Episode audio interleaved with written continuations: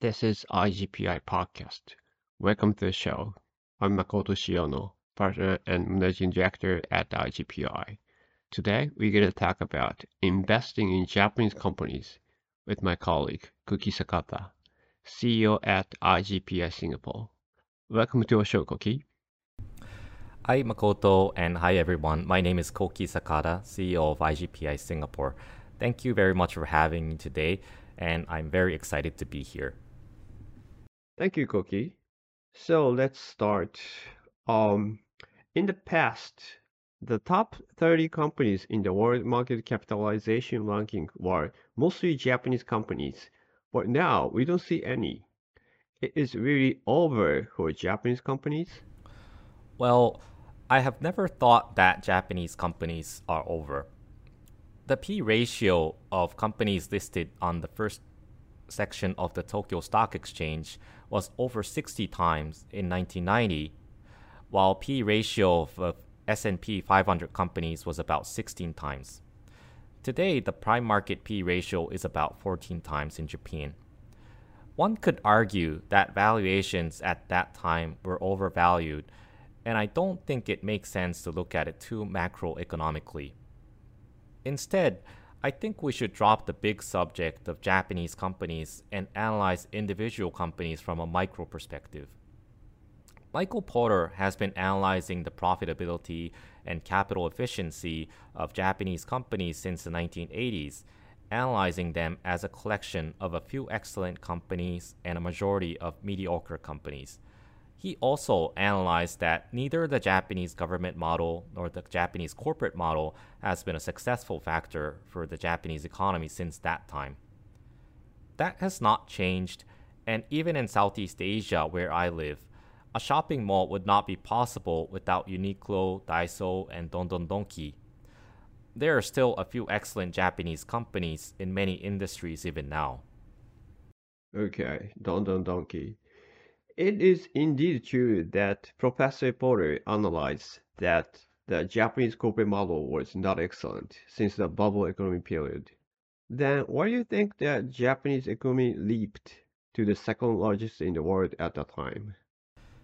In a nutshell, I think environmental factors contributed significantly. I will divide my explanation into two parts national security and capital markets.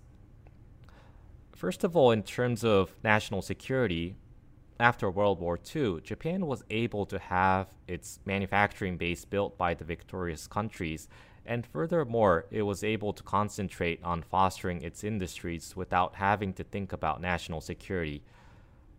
I think how much Japan benefited from not incurring the cost of national security will become quite obvious in the next few years.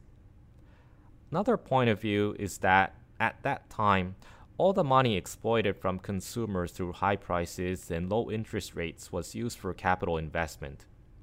In this sense, one could argue that the Japanese government's policy of encouraging deposits and life insurance was another successful factor. You mentioned that there are a handful of excellent companies, both during the bubble and today. What do you think those companies have in common? First of all, I think it is the fact that they do not consider themselves as Japanese companies. There never used to be a company called Japanese Company, and I don't think there's any point of analyzing them vaguely in large subject terms. For example, the companies that I've just mentioned, Uniqlo, Daiso, and Don Don Donki, which are quite active in Singapore, have been running their business uniquely for a long time under very strong leaders. You mentioned that the Japanese model of government has not been excellent since the bubble period. Is there anything that the Japanese government can do to increase the number of such companies? Well, I think the only way to do that is to put in place policies to change the industrial structure.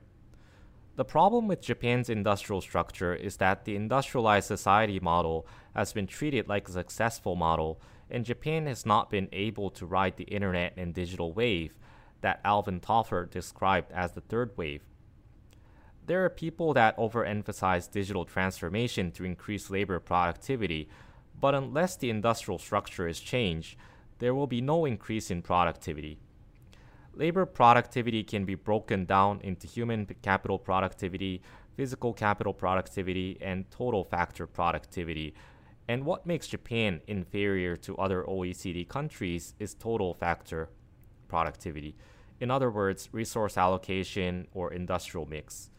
Simply put, we have no choice but to set constraints for firms to think and encourage firms that cannot operate under the constraints to leave. Constraints are, for example, uh, minimum wages.